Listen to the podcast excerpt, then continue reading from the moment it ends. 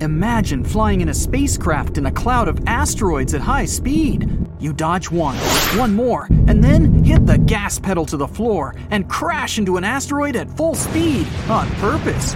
This is exactly what NASA is going to do in the near future.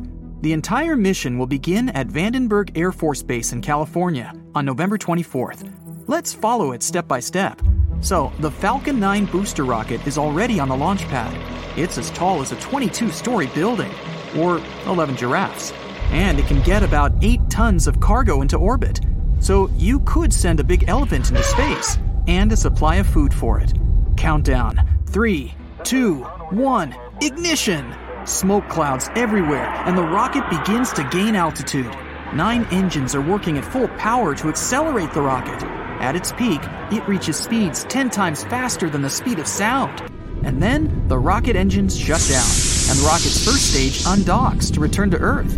A couple of seconds later, the second stage receives the ignition command. It turns on its one engine and climbs even higher to orbit. The cargo capsule then opens and releases the DART spacecraft. DART stands for Double Asteroid Redirection Test. Once released, the spaceship deploys two large solar panels. It'll convert solar energy into electrical energy to power a revolutionary ion engine. Conventional engines create thrust by burning tons of fuel and ejecting it outward. The rocket itself is essentially pushing off the emitted gases. The ion engine will not burn fuel it'll use a strong electric field to accelerate the ionized gas. Like conventional rockets, it'll eject this gas and create thrust by repelling it. And though the ion engine produces less thrust, it can accelerate the spacecraft to higher speeds.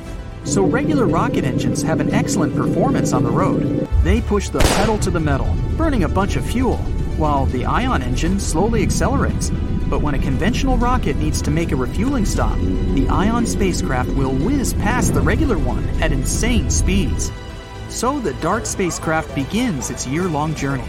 By comparison, a flight to Mars would take about seven months. Fast forward one year ahead, and we've arrived.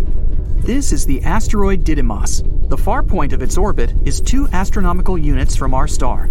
That's two Earth Sun distances. At this point, the Sun begins to pull the asteroid back, and then it approaches the closest point to the star, one Earth Sun distance.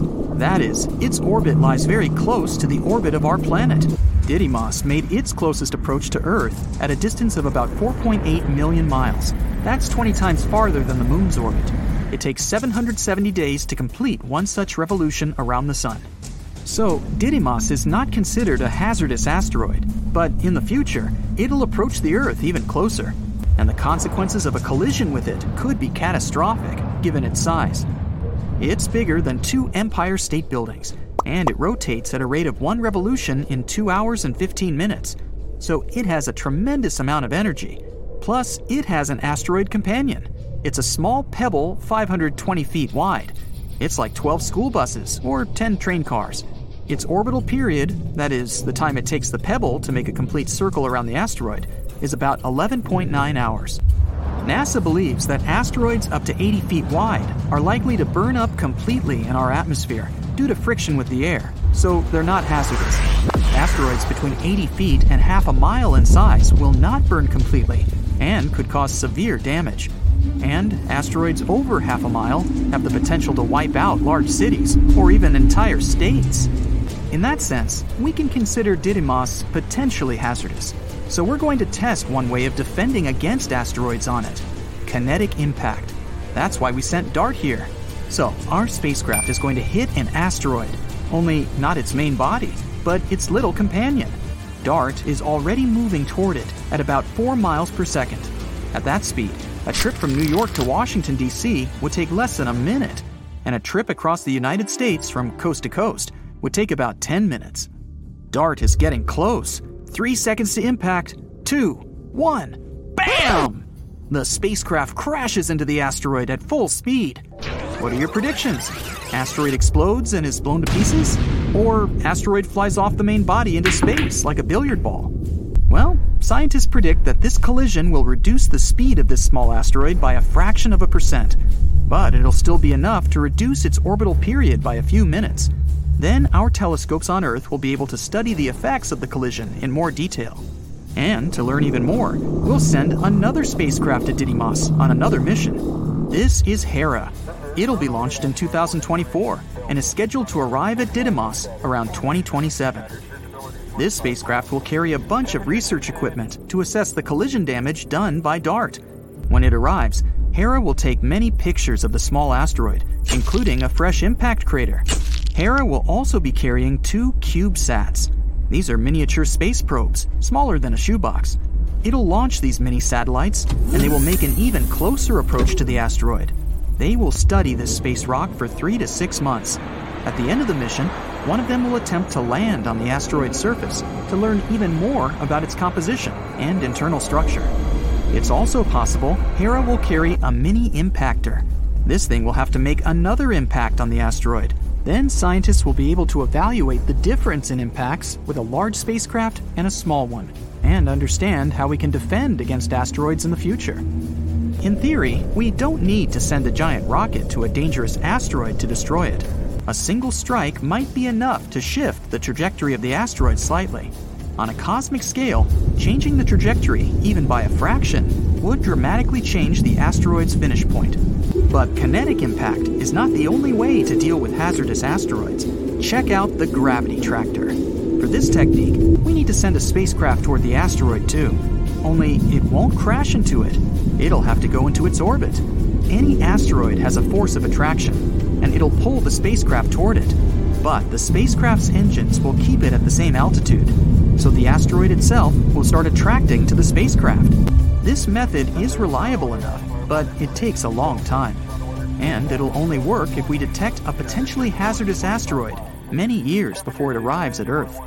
We should have enough time to send a spacecraft to the asteroid and then carry out an asteroid tractor technique. The other option is a laser. When an asteroid is found, we need to aim a powerful laser beam at it. It'll heat up a certain point on the asteroid, causing the material there to evaporate. This is where physics comes into play. The material on the asteroid evaporates upwards. It makes the asteroid itself move downward. Just like our rocket engines work, the burning fuel is ejected one way and the spacecraft moves the other. We can also use solar power instead of lasers. To do that, we need to build a big space station, which would be equipped with a lot of magnifying glasses. Have you ever tried to burn letters on a wooden surface with a magnifying glass? Well, we'd be doing the same thing, but with an asteroid. The space station will have to focus lots of the sun's rays into one point on the asteroid. Again, the material evaporates because of the high temperature, and this causes the asteroid to change its trajectory slightly so that it flies past our planet. How about foil? That's right, we can avoid a collision with an asteroid by using ordinary foil we would have to wrap the asteroid in the same reflective material. Then the asteroid won't absorb the sun's rays, but will instead reflect them. This creates a little pressure on the surface of the asteroid. It's as if the sun's rays are pushing the asteroid, and it'll be able to change its trajectory. And not the most obvious but reliable option is conventional rocket engines. We can put several powerful engines on the asteroid. This would create thrust and change the trajectory of the asteroid. And if there are enough engines, we can even take control of the asteroid. So when a bigger space rock appears on the horizon, we'll turn on our engines and point the asteroid straight at it. Such a collision can completely destroy even a very large asteroid. And it would make for one epic light show.